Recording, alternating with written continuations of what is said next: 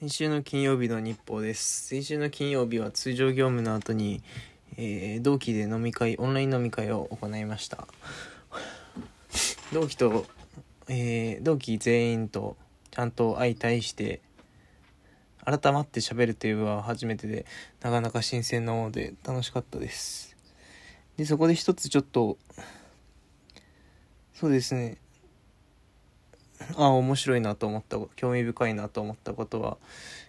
自分へ自分私への第一印象がみんな真面目だということで